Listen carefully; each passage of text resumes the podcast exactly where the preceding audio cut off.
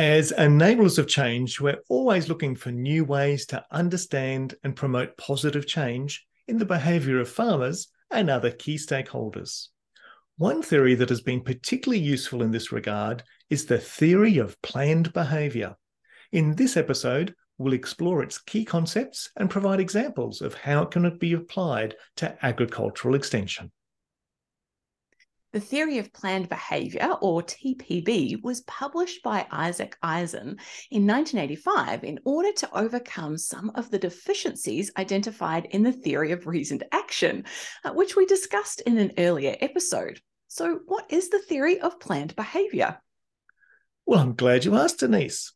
At its core, TPB is a framework for understanding how attitudes, beliefs, and social pressures influence behavior.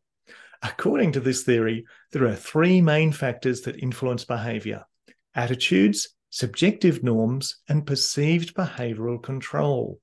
It's almost the same as the theory of reasoned action, but perceived behavioral control was added to recognize that individuals needed to believe that they were capable of doing the behavior in question.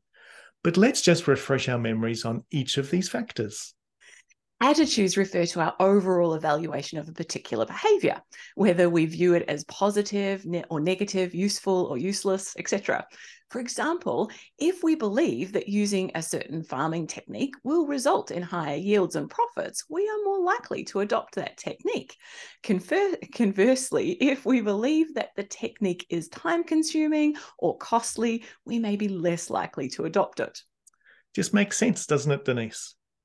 Subjective norms refer to our perception of the social pressure to perform a particular behaviour. In other words, whether we believe that others expect us to perform the behaviour. For farmers, this might mean feeling pressure from other farmers in their community to adopt certain practices or feeling pressure from their families or farm advisors.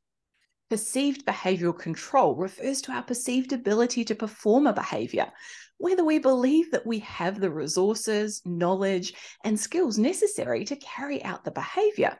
For example, if a farmer believes that they lack the knowledge or resources to adopt a new practice, they may be less likely to do so. You may be wondering how we can apply this theory in agricultural extension. Well, for starters, one of the key benefits is that it provides a structured framework for understanding the factors that influence behaviour. This can be particularly useful as enablers of change, where we're often trying to promote the adoption of new farming practices. To apply this theory in agricultural extension, we first need to identify the key attitudes, subjective norms, and perceived behavioural control factors that are influencing farmers' behaviour. Once we've identified these factors, we can tailor our extension efforts to address them. Let's look at some examples. Firstly, regarding attitudes.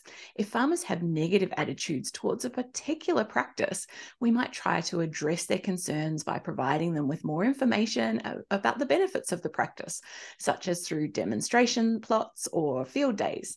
We might also try to address any misconceptions or misinformation they have about the practice. Secondly, considering subjective norms, if farmers feel pressure from other farmers in their community to adopt a particular practice, we might work with opinion leaders in the community to promote the benefits of the practice and encourage more widespread adoption. We might also try to create a sense of community ownership and pride around the practice, such as through group training sessions or recognition programs. An example of this in Australia is the Landcare movement. Participating farmers often place signs near their front gates promoting their involvement with this worthwhile venture. That's a great example, John.